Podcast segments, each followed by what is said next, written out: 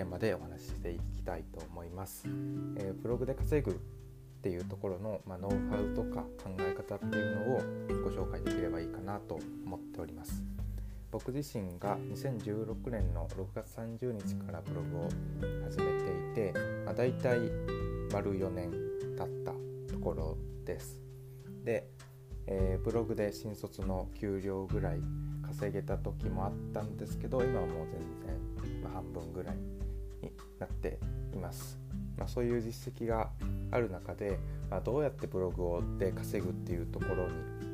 こう意識を向けてきたのかっていうところをお話ししていきます。まず僕自身が取り組んだことは、まあ、ブログで稼ぐ時にまず自分の書きたいこと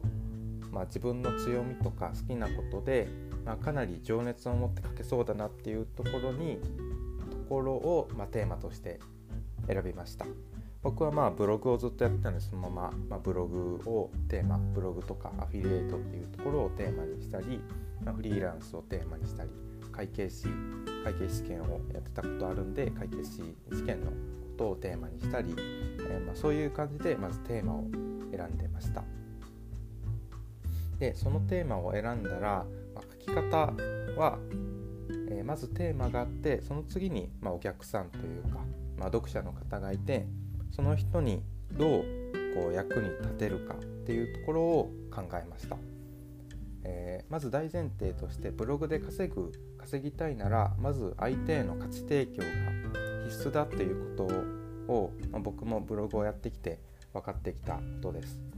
逆にこう価値提供を全然こう意識せずに自分の書きたいことだけ書くっていう感じだと、まあ、全然収益にならなくて、まあ、相手が欲しい情報を欲しい順番で分かりやすく届けるっていうことがまず必要かなと思います。でこれマーケティングの用語で 3C 分析っていうのがあると思うんですけどカンパニーカスタマーコンペティターっていう、まあ、自社自分と顧客と競合っていう、まあ、3C があるんですけど僕が意識したのは、えー、まず、えー、カンパニー自社から始める。自分から自分の内側からもう出てくる情熱とか好きなもの強みっていうところから始めてその次に顧客を見る。カスタマーを見て相手が、まあ、どういうものを欲しがってるのか相手はどういうターゲット層なのかっていうのを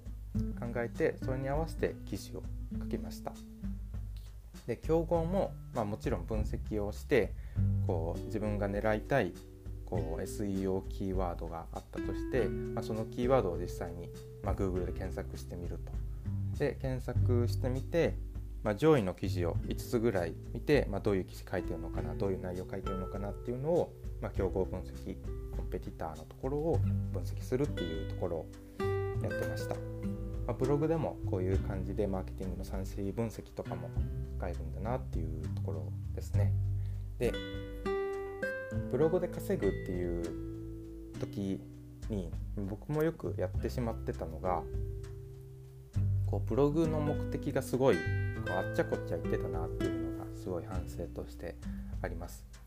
もちろんブログで得られるものってたくさんあるんですけど例えばお金を稼げるとかインプットの質も高まるしこうブログを書くことで自分の価値観を知ってもらえるので仲間とか同士をこう得られたりとかそういういろんなものをブログでは得ることができるんですけど、まあ、主にどこが目的なのかっていうのをやっぱりこう置くべきだなっていうのはすごく感じましたねやってきて。今昔は僕は結構仲間とか同士を得たいっていう目的で最初は始めてだんだんこうお金を稼げるんだっていうことが分かってきてお金を稼ぐっていうところのアフィリエイトにシフトしてきました。で今はどっちかというとインプットの質を高めたいっていうのがあってまあブログで直接お金を稼ぐっていうところはまあ興味はあるんですけどそんなにこう僕の力量じゃ天井は低いなっていうふうに思ったんで、まあ、他の事業やった方がいいなというところで、まあ、ブログはお金を稼ぐためというより今はインプットの質を高めるために使ってます。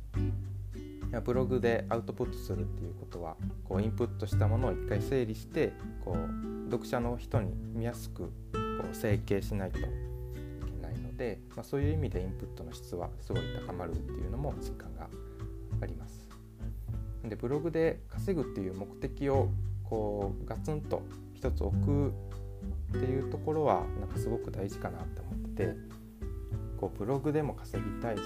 こう仲間も会いたいしインプットの質も高めたいっていうのはもちろんありなんですけどその中でもどこに比重を置くのかっていうのはやっぱ大事かなと思います。こうお金を稼ぐならこうアフィリエイト寄りの記事になるかもしれないし同志を得たいならこう価値観を発信する記事を書いてこう検索流入は見込めないけど Twitter とか SNS で拡散するっていうやり方で、自分の価値観を知ってもらうっていうやり方があると思うんでそういうところでこう、まあ、同志を得つつアフィリエイトするっていうのももちろんできるとは思うんですけどより特化するならやっぱ目的はこうガッチとガチッと決めた方がいいかなと思います。であとは、まあ、Twitter とかも一緒だと思うんですけど、まあ、ブログを伸ばすという点で、まあ、こういうの大事だなっていうところをお話しできればと思ってるんですけど、まあ、さっきの何を目的とするかっていうのも大事で、えー、伸ばすならやっぱ実績が必要かなというふうに感じました、まあ、これは Twitter もブログも同じなんですけどブログもこう自分がこれまで経験してきたこう何かしらの実績があった方がやっぱ伸びやすいなっていうのはすごい実感としてあってこうプログラミングですごい稼いでる人はやっぱプログラミングブログで結果出やすいしブログで稼いでる人はこうアフィリエイト記事で結果出やすい収益が上がりやすいっていうのがやっぱりあると思います。まあ、これは何でかっていうとあの EAT っていうのは、まあ、ブログやってる人ならもしかしたらご存知だと思うんですけど、まあ、専門性権威性信頼性を Google が評価してるよっていう、まあ、っていうのが EAT なんですけどあの、まあ、実績があったらこう Twitter でまず拡散されやすいというか、まあ、信頼を得やすいじゃないですか。あこの人実績があってその実績をもとにそういう有益な情報を発信してるんだなっていうところで実際のこうユーザーの目からちゃんと見てこう価値が伝わりやすいというか説得力がすごいありますよね。なんでこうその SNS、Twitter を運用してる人がブログを書いてるとこうブログと Twitter ですごい相乗効果が生まれてなんか Twitter とかですごい拡散されてる記事っていうのはやっぱ検索でも上位に表示されやすいんですよね。これはやっぱ EAT の効果かなと思うんですけど、まあ、そういう意味でまず実績が何かしらこうあるとそれをこう Twitter なりブログで発信すると信頼読者からの信頼説得力新読者からの、えー、信頼が得られて説得力っていうのを増してくるのでそういうところで、えー、実績は必要かなと、まあ、発信のノウハウ発信の仕方云々よりもまずは実績を作るっていうのが、まあ、これまでブログもツイッターも割と頑張ってきた僕からの気づきです。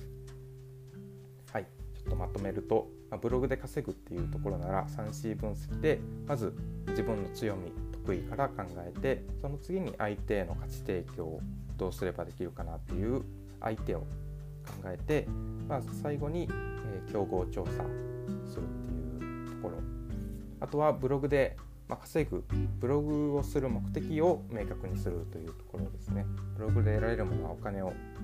お金を得られたりインプットの質を高める効果もあったり、まあ、動詞を得られるっていうところもあるんですけどその中で、まあ、どこに注力するか、まあ、稼ぐなら稼ぐに、ま注力してガツッとやった方がいいかなと思います。で最後3つ目が、えー、ブログも Twitter も一緒で何かしら実績があった方がやっぱ伸びやすいよっていうところなんでまあ、発信の仕方を勉強するよりもリアルな現実世界で実績を作り上げていく方がもしかしたら近道なんじゃないかなというふうに今は思っております。はい、じゃこんな感じで、えー、ブログで稼ぐについてっていう話を終わりにしたいと思います。この、えー、キャストラジオですがムービングキャストという名前にしましたこれは、と、僕はムービングっていうブログをやっていてこれはもともと動くことみたいなことでこう頭でっかちにならずちゃんと実行に移